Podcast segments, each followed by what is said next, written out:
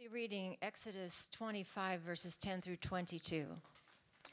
They shall make an ark of acacia wood. Two cubits and a half shall be its length, a cubit and a half its breadth, and a cubit and a half its height. You shall overlay it with pure gold. Inside and outside shall you overlay it, and you shall make on it a molding of gold around it. You shall cast four rings of gold for it and put them in its four feet, two rings on the one side of it and two rings on the other side of it. You shall make poles of acacia wood and overlay them with gold. You shall put the poles into the rings on the sides of the ark to carry the ark by them. The poles shall remain in the rings of the ark, they shall not be taken from it. And you shall put into the ark the testimony that I shall give you. You shall make a mercy seat of pure gold. Two cubits and a half shall be its length, and a cubit and a half its breadth. And you shall make two cherubim of gold. Of hammered work shall you make them on the two ends of the mercy seat. Make one cherub on the one end and one cherub on the other end. Of one piece with the mercy seat shall you make the cherubim on its two ends. The cherubim shall spread out their wings above, overshadowing the mercy seat with their wings, their faces one to another. Toward the mercy seat shall the faces of the cherubim be. And you shall put the mercy seat on the top of the ark, and in the ark you shall put the testimony that I shall give you. There I will meet with you. And from above the mercy seat, from between the two cherubim that are on the ark of the testimony, I will speak with you about all that I will give you in commandment for the people of Israel. This is the word of the Lord. You may take your seats. Good morning, Taproot. Good morning, Devin. If you'll give me a second, I got to readjust this to short guy status. There we go. That's a little better. Um, man, if you're uh, if you're new here, welcome. My name is Will. I'm one of the the pastors here.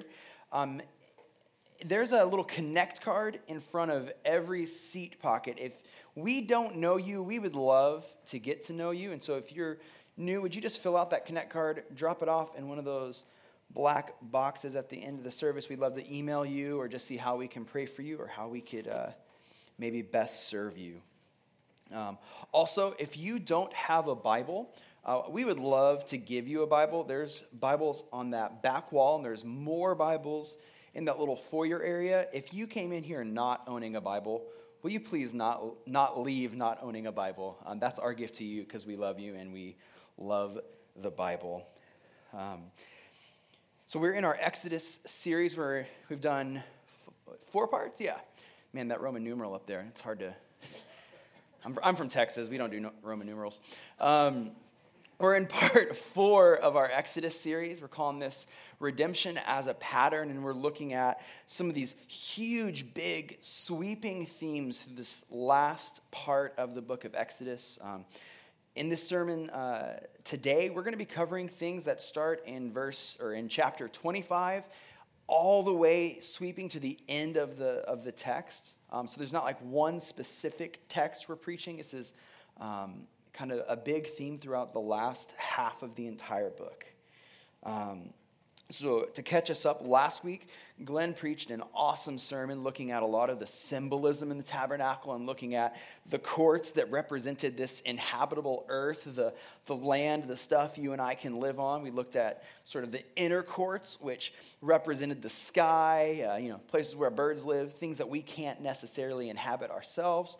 And today we're going to be looking at this innermost room of the Holy of Holies, or the innermost room of the tabernacle called the Holy of Holies. Um, and we'll get into it later in the sermon, but this represented, uh, in the Hebrew mind, what's on the other side of the sky. Like what's on the other end of that blue stuff up there. Um, and so, just to get us in, in, a, in a frame of mind to, to walk through uh, this, this uh, piece of text. Um, so, I feel, how many of you guys know that I'm the meme guy? How many of you guys know what memes are? How many of you guys know that I'm the meme guy? I am the pop culture reference guy, often to my own detriment. Uh, I have to confess to you, I cannot preach a sermon on the Holy of Holies without referencing Indiana Jones and Raiders of the Lost Ark. Um, I feel like it is my duty to do so as the weird pop culture reference guy.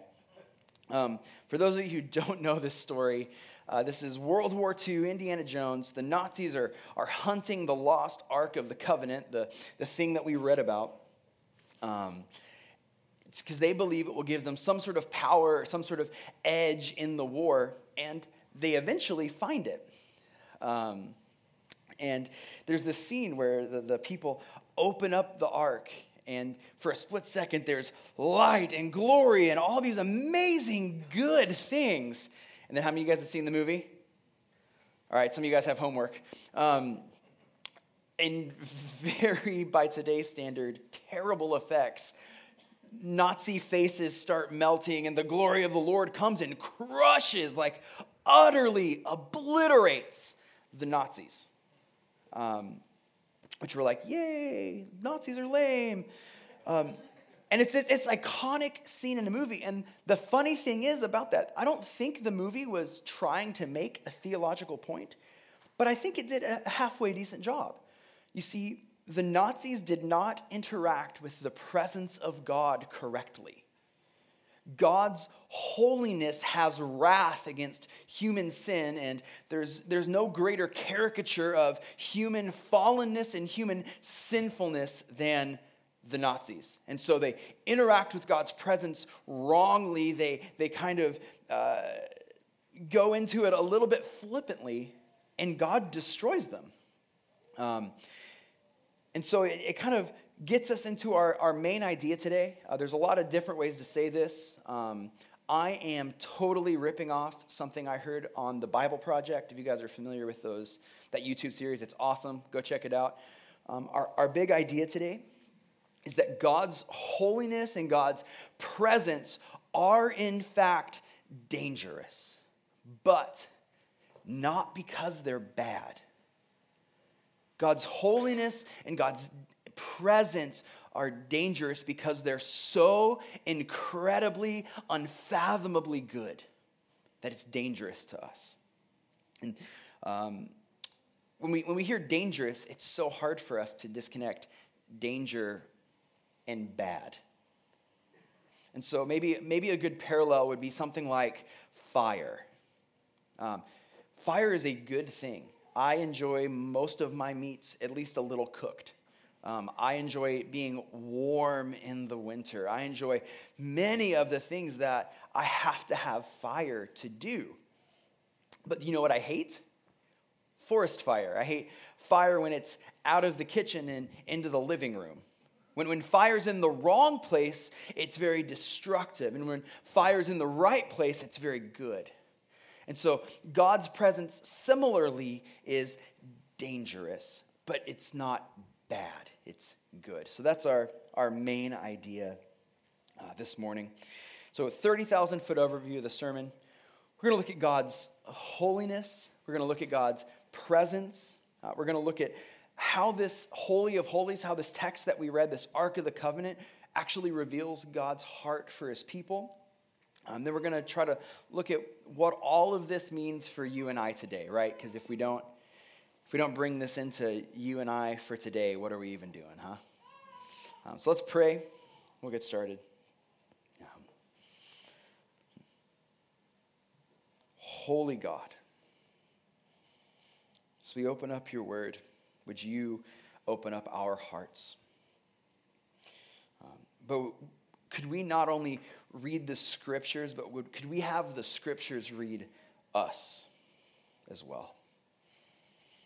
Would you tune our hearts, our minds, our affections, our bodies um, to, to wonder, to awe, to tremble, to, to celebrate, to feel joy, to feel hope as we look at who our God is this morning?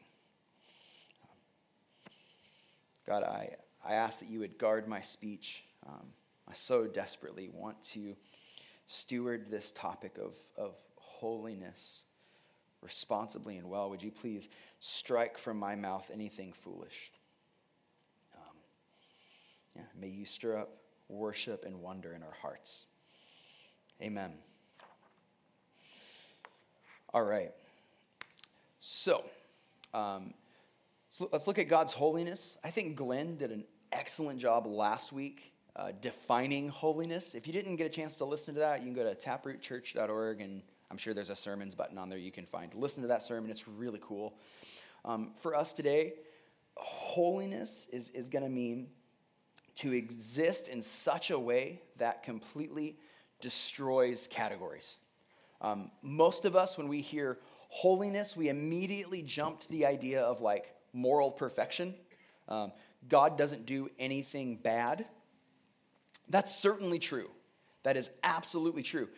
But holiness doesn't end with mere moral perfection, it goes far beyond into. Uh, a good quick example is if we, if we think of the concept of time.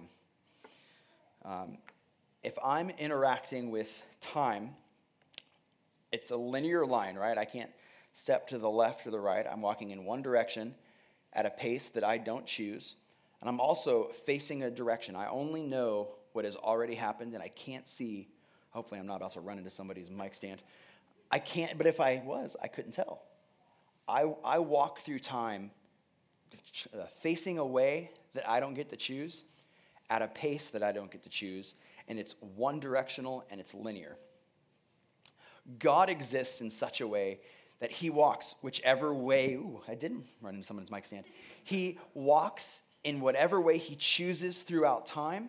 Um, if God wants to step off the line of time, he is free to do so. He faces whichever way he wants.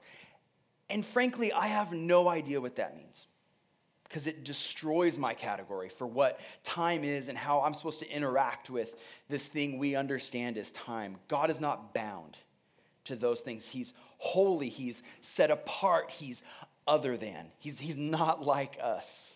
Um, man, that should, that should make us go, that should blow our minds, right? Like God's base level of existence is something that I don't have the faculties to explain. And you and even if I could explain it, which I can't, we can't understand it. It's so above us and beyond us. And so, just like Glenn walked through the symbolism in those first two areas of the tabernacle, we're going to look at some symbolism in this last room, this innermost room called the Holy of Holies. Um, how many of you guys, when we read the scripture reading, uh, when you started seeing things like cubits and gopher wood, it was you were just like, man, this is not this is not written for my personality type. I'm one of those people. Um, I as soon as I, I hear cubits, I'll be honest, I have no idea what we're talking about. I am immediately lost. And then there are people, uh, probably some of our more engineering types, maybe some of our more build it, construct it types. You, you hear that and you're like, well, how, how long is a cubit? I can go build it right now. Um, confession I am absolutely not that guy. Um, a book that helped me understand some of those cubits. Why are we talking about measurements? Why are we talking about what type of, of wool and wood and, and metals? Uh, there's, this, there's this great book called The Temple and the Church's Mission by um, G.K. Beale and D.A. Carson. If you're a little nerdy and you want to read something, it's awesome. I cannot recommend it enough. It, it helped me understand this part of the text so much more. I love this part of the text now, even as a guy who does not understand what a cubit is. Um, so, and their, their argument is every, every little piece of the tabernacle is meant to symbolize. It's meant to stir our minds and our hearts. It's meant to stir our affections towards something. Um, and so, again, the outer courts, that's like the inhabitable earth.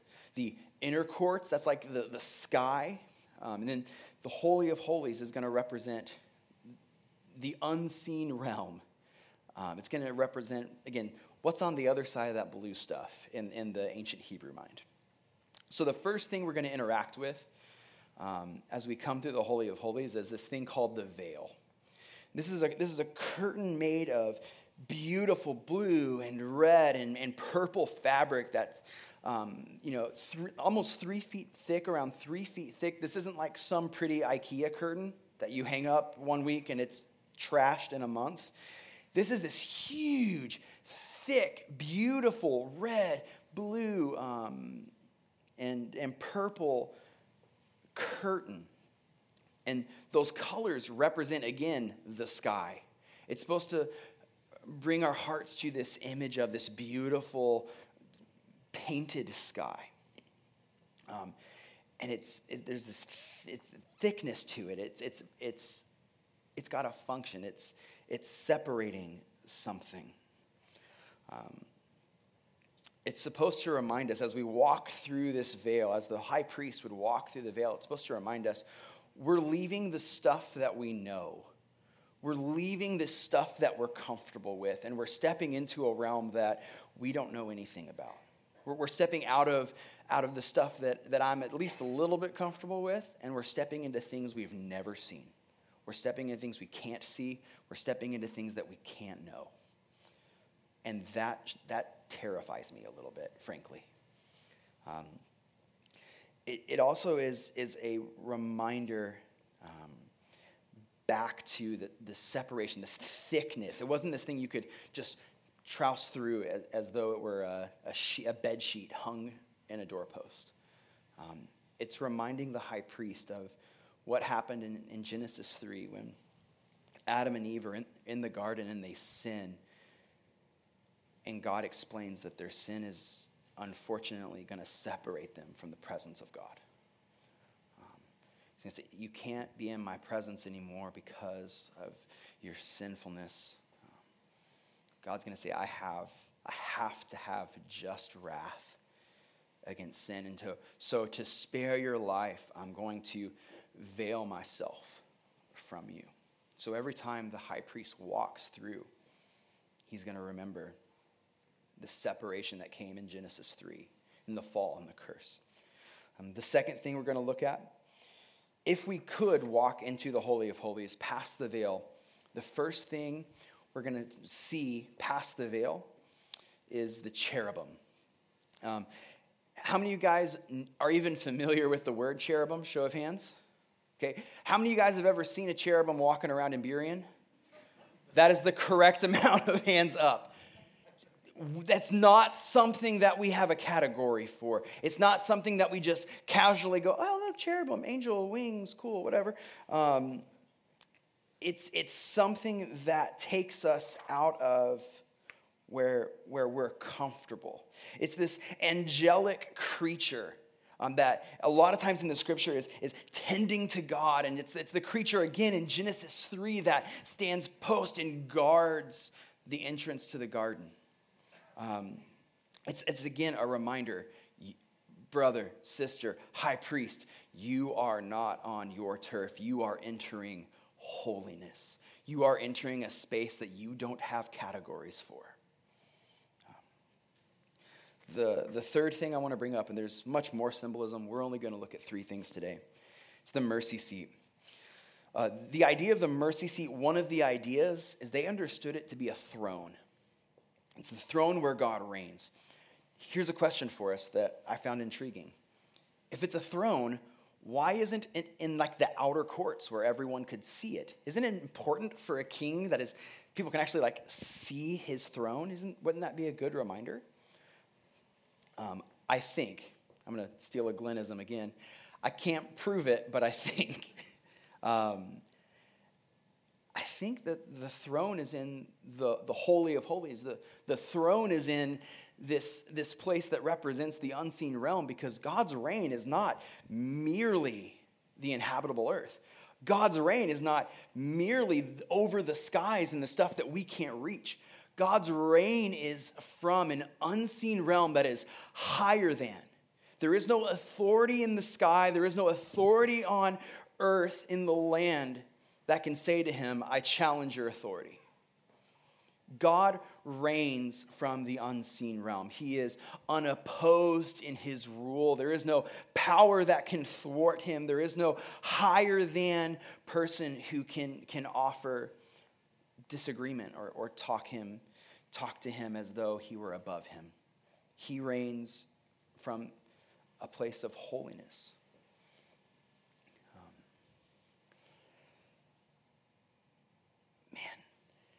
If we're to put our shoes, or ourselves in the shoes of the high priest and walk into this, this holy of holies, um, it should unsettle us, right? We're, we're this human interacting with this room that we don't have categories for, we can't understand.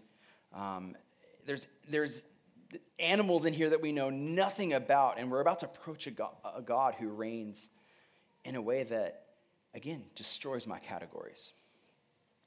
This, this Holy of Holies reminds us, points us to the holiness of God, and it is sort of unsettling.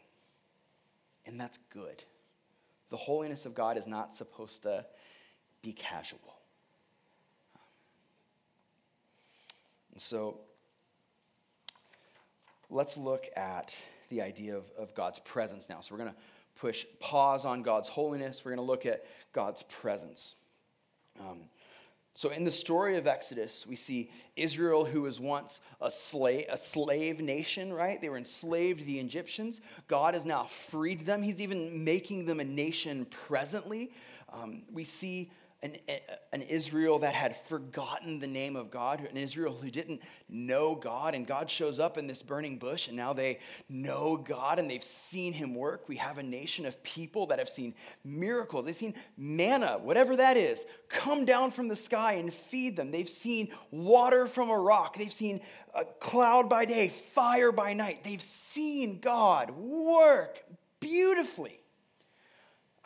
God has given them the Ten Commandments. They have this, this beautiful moral code. They have an identity as a nation.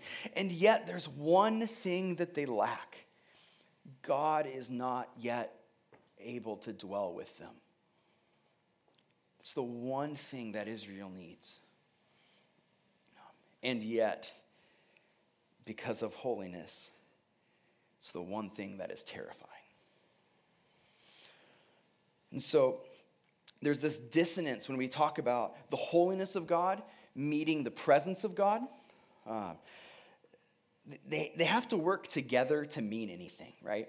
If God is holy, if God is other than, outside, better than, but he's not really present, then why do we care?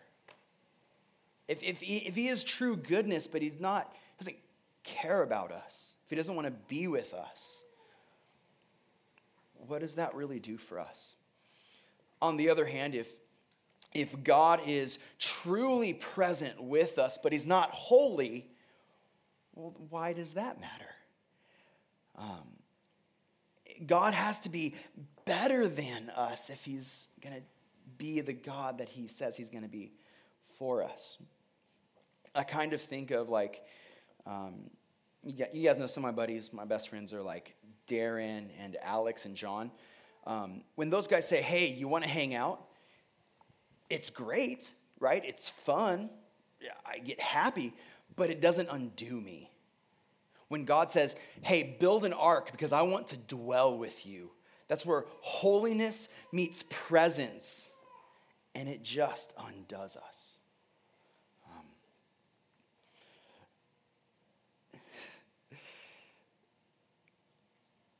But it in- introduces a dissonance. How does a holy God dwell with a sinful people? The presence of God is the very thing that, that Israel needs. Um, but because of their sin, it's the very thing that will destroy them. Um,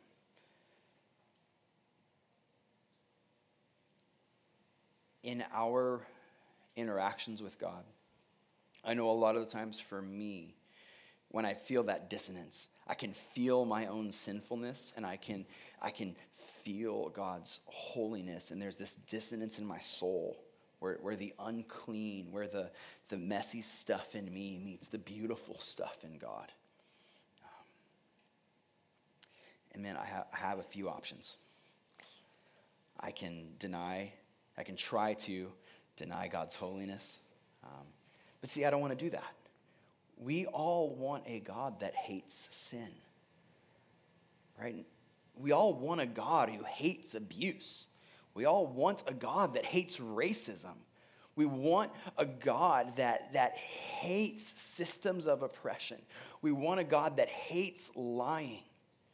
Um, if God were to, to witness abuse and not do anything about it, if that were a person, man, we'd, we'd have a problem with that, wouldn't we? And so we, we want a God that hates sin. We want a God that says, that is not right. That is not flourishing. That's devaluing my image in humanity, and I will not stand for it.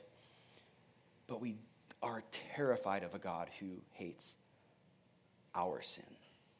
When it becomes my lying, when it becomes my ignoring him when it becomes my looking to other things to, to satisfy or distract me, I'm terrified of a God that hates that in me.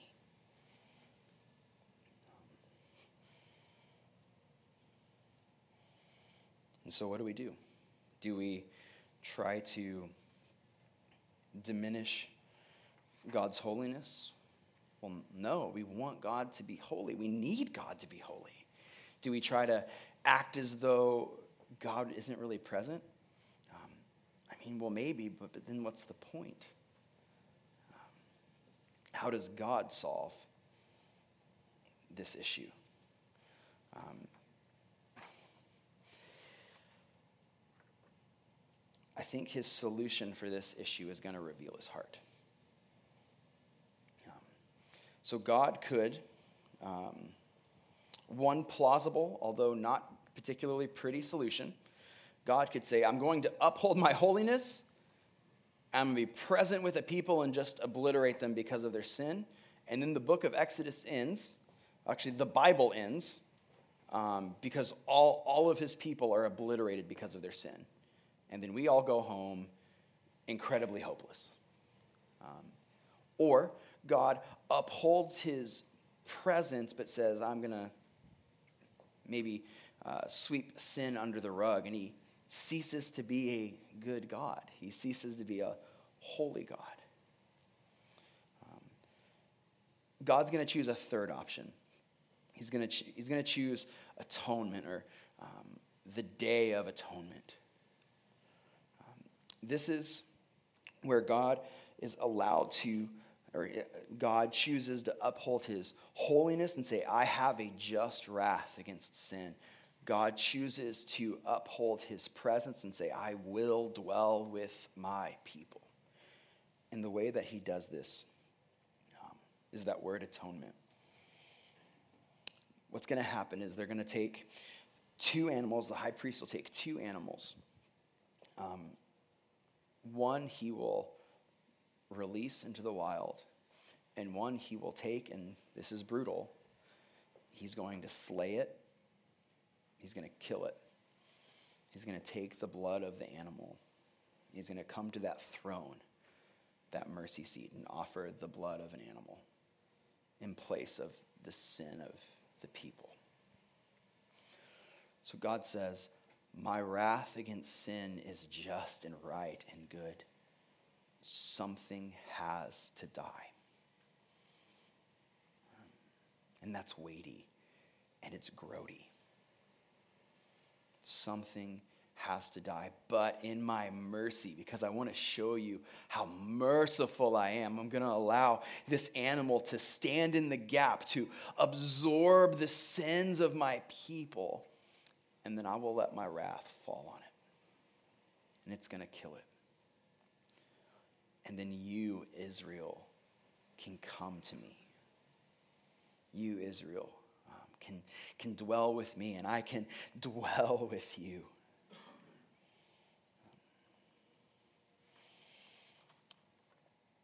And in that day of atonement, we see God's heart is not deal with it, be better. I'm going to uphold my holiness, so get your stuff together, is not God's heart. We see in the Day of Atonement, God's heart is not, I'm just going to be the, the dad in the family that just pretends like nothing's happening and doesn't address anything. I don't want anything to get better. I don't want anything to get worse. I just want to be here but distant. That's not God's answer. God's answer is come to me because I've made a way for you to come to me. Isn't that's scandalous? God's grace says, I have every right to crush Israel. They're, they're going to make a gold calf. They're going to have this God, right? Cloud by day, fire by night, doing all this stuff. And they make a golden calf. Man, I'd be angry. And yet, God says, in my anger, I'm going to make a way for forgiveness rather than wrath on Israel. I'm going to make a way to be with my people. I'm going to make a way to execute mercy. Why? Because that's who God is. God is grace. God is mercy. God is holiness. God is his presence. And this, this Day of Atonement is an amazing thing, but it is the crazy thing as scandalous as the Day of Atonement is, it's just a little shadow. It's just a picture of what it was pointing us to. Uh, the Day of Atonement points us to the gospel of atonement. Um, this is where, similarly to the Day of Atonement, um, God would, rather than send a, an animal, God would send his very own son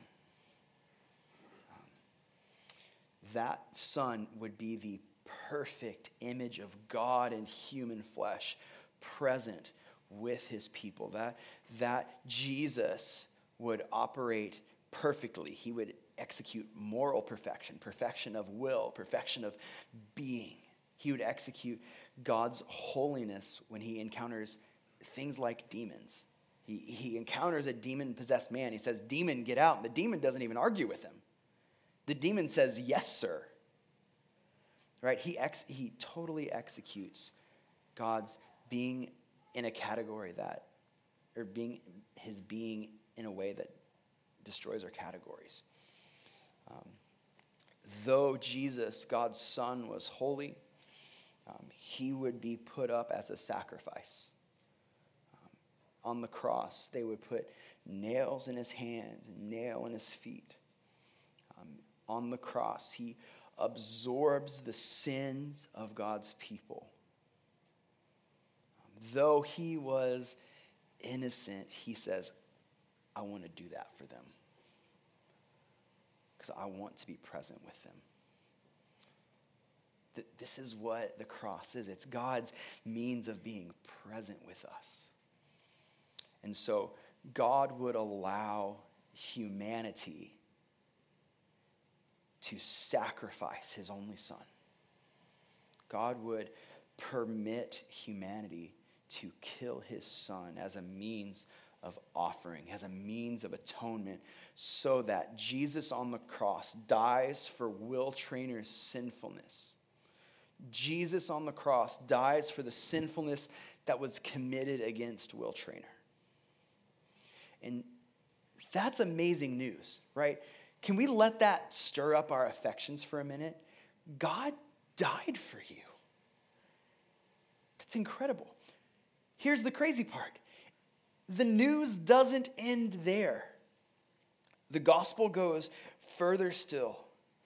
Not only does God take your sin upon himself so that you no longer bear it in the sight of God, he goes a step further and he gives you his righteousness.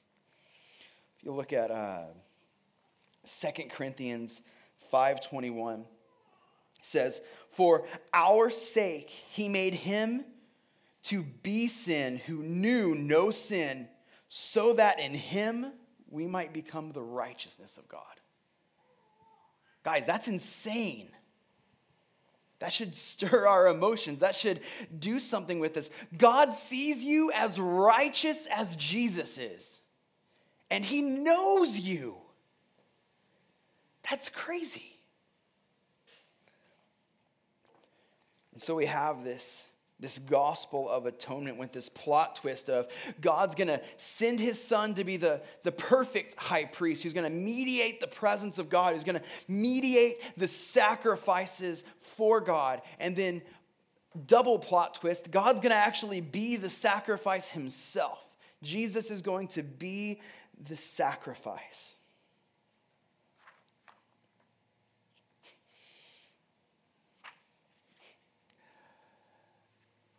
So let's look at what this means for us.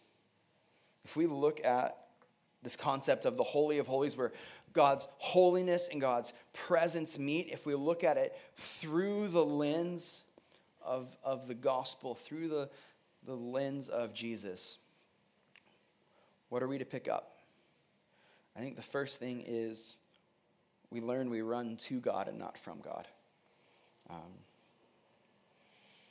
and when I say that, please don't hear me saying that flippantly.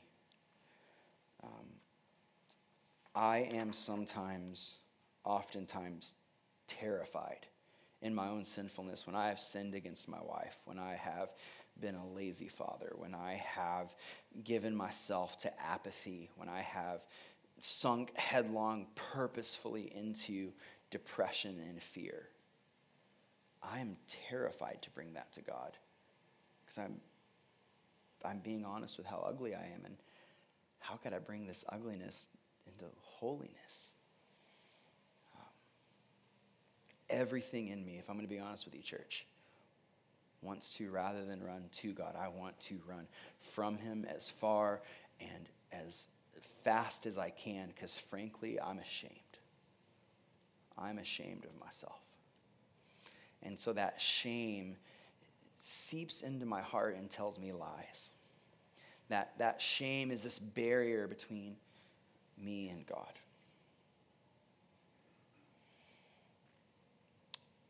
Funny thing is, thousands and thousands of years removed, I'm still reacting in my sin the same way that the first humans reacted. Um, we'll go back to Adam and Eve in the garden. They, they disobey God, they, they commit cosmic treason against God. And in their sin, they hide. They cover up with fig leaves because they were ashamed. They, they run from God. Oh, our running probably, frankly, doesn't look like um, you know, building clothes from, from leaves. Uh, but I, I think our, our running might look a lot like building fig leaves of insecurities. It might look like the fig leaf of isolation. If no one talks to me, I don't have to let anyone see my ugliness. Um, sometimes for me personally, that fig leaf is kind of that bootstraps theology of if I can just perform enough in these areas that I know I can do well, maybe I can like trick God into not addressing this thing in me that I know is broken man, maybe, maybe our fig leaf is judging others. Man, if I can just get into my head that all these people are so much more stupid than I am, maybe I can feel better. I'm going to be very blunt. Um, maybe our fig leaf is something like getting lost in a bottle. Man, if I can just get drunk enough maybe all of this will go away. Maybe our fig leaf is something like anger, aggression. Um, I don't know how to, to deal with this tension and it's weighing on me, and so my response is anger bubbling up in me. Um, man, another one that I'm guilty of. Sometimes my fig leaf is honestly distracting myself with enough Netflix to, to kill a normal man. But what am I doing there? If I can just get my mind off of this, maybe, please, maybe it'll go away. And it never works because our solutions are silly fig leaves. So when I say something like run to God, um, that's a nice sentiment, but uh, I think it would be helpful for us to talk through how to actually run to God. How do you run to a God that you can't see? Um, and I, I have found some great success in, in some of the Christian disciplines. One way we run to God is, is worship. Um, Christian, brother, sister, would you allow yourselves to tremble at the holiness of God? And I'm not just talking about when we sing songs in here that, that say the word holy. I'm talking about in your marriage when you come to that point of conflict. In that point of worship, rather than frustration and anger. Would you, would you allow yourselves to, to think about the perfections and the beauty of God and how He's given you this marriage to somehow point people to His beauty? Would you allow yourself to celebrate the presence of God? Um, most of the most of the weeks here, I'm uh, generally the worship leader guy, and I'll, I'll be honest with you, I uh, I celebrate the presence of God as my job description, and there are times um, in my other part-time job, there are times when whatever worry is is keeping me up at night, and I simply struggle to find any hope in the presence of God. Um, and there's a discipline of actually allowing the truth that the God of the universe dwells in that bedroom when I am terrified of what tomorrow's going to bring. Um, church, I know, uh, I know we're a stoic people.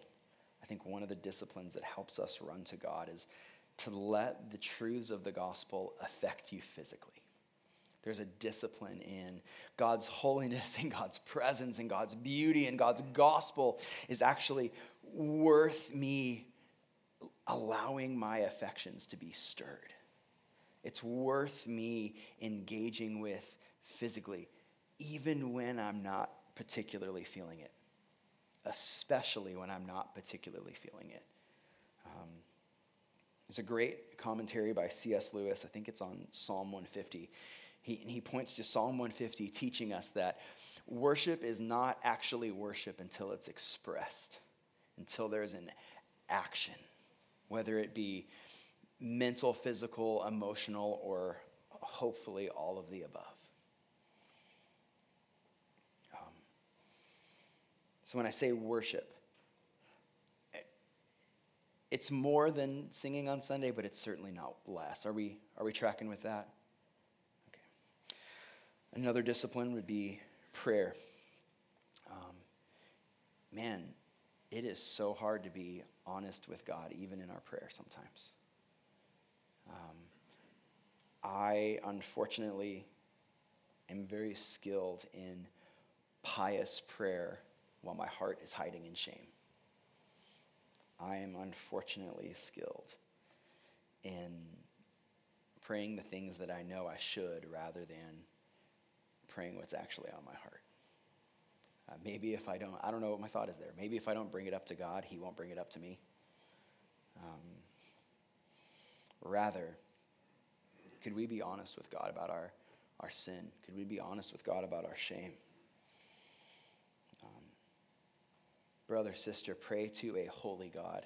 Pray to a God that is above you and beyond you and is infinitely powerful to help infinitely powerful to heal. Brother, sister, pray to a present God. Pray to a God who is with you and for you, who knows you. Another discipline that I think helps us in running to God would be community. Um, you know, I, I, think maybe especially as Seattleites, we forget that we need each other. Um, as a as a worship leader, one of my, my favorite verses in the Bible is about worship is out of uh, Colossians, and it's it's saying that in the makeup of the church, there's something about hearing the person next to you singing where they're actually singing, yes, they're singing to God, but they're singing to you, and it teaches and admonishes you. Um, there's something about interacting with the people of God over conversation, over meals. There's something about having the person next to you sing, Because a sinless Savior died, the wrath of God is satisfied. There's something about that that I can't explain that God seems to be very excited about because it does something in my heart.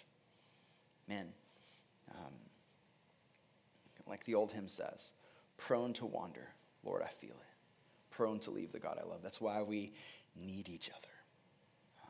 So, through, through community, through meals, through conversations, through especially, please, especially our, our home gatherings, run to God with each other.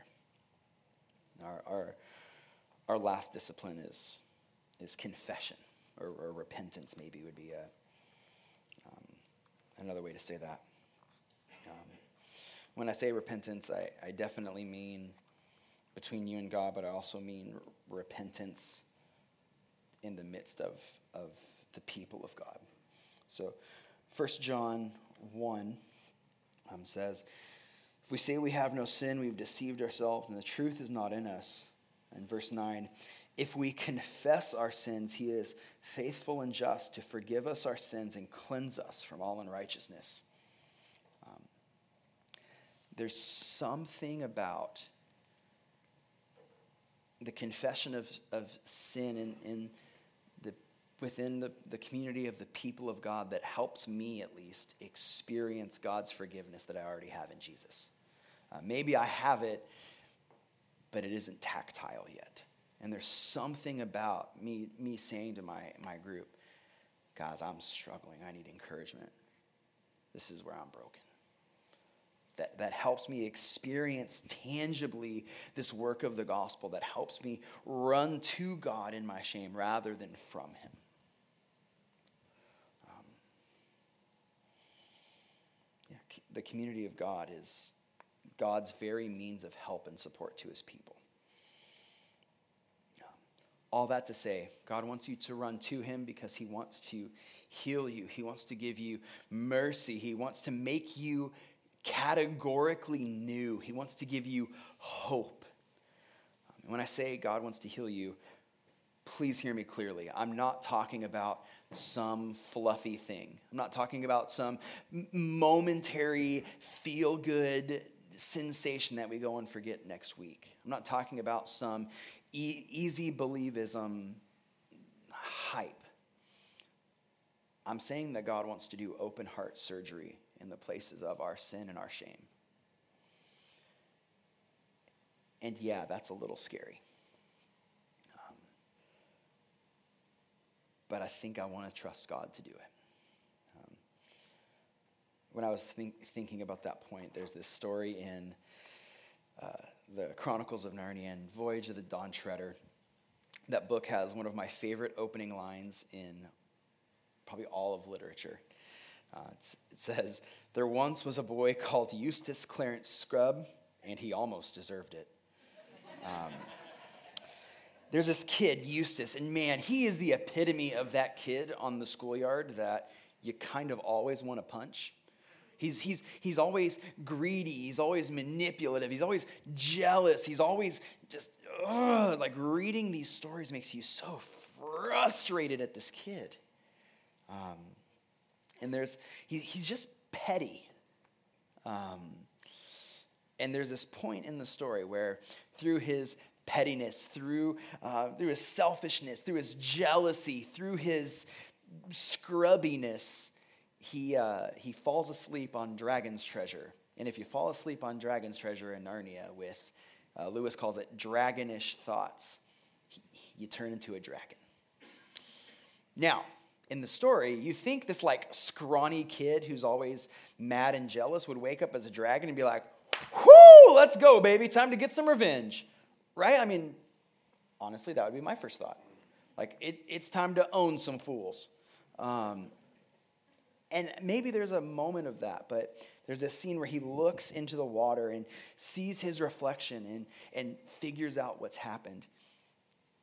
And he realizes I've become a beast. I've been cut off from, from my people. Um, I, I would have thought this is the exact thing that I wanted, brother or sister. Maybe what you're doing in secret right now you think is the exact thing that you want. I promise you it's not. You will look in, in, in the reflection of that pool and realize that you've become a dragon. And so he panics and he starts with his dragon claw, starting trying to rip the dragon off of him, but it won't work. He does it again and again and again, and he tries new things and he does new stuff. And he does that sound like any of us? And finally, Aslan shows up. Aslan says, You got to let me do it.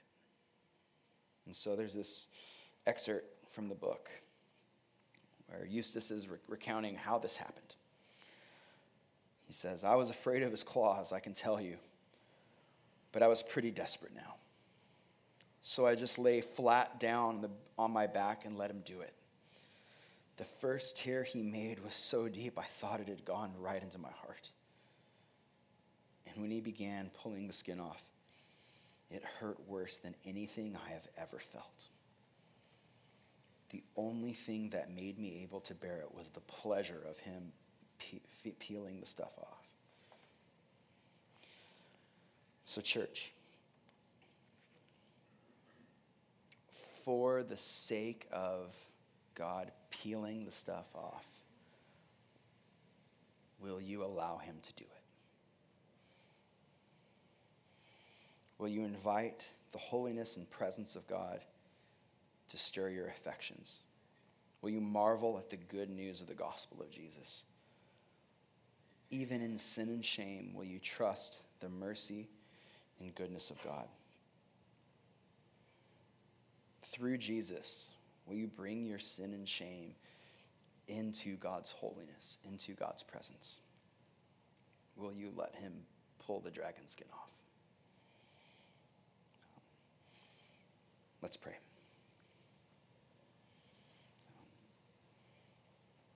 God, thank you that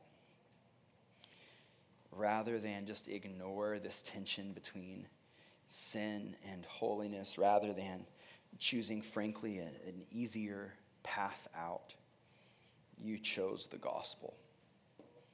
You chose to send your son that we might have a means of rescue, that we might have a means of healing and a means of hope. Thank you that Jesus stands in the gap for me. Thank you that Jesus stands in the gap for us. God, may we be awestruck by your desire to be present with your people, to, to dwell with your people. Um, Holy Spirit, as we sing and worship and, and apply the Word of God,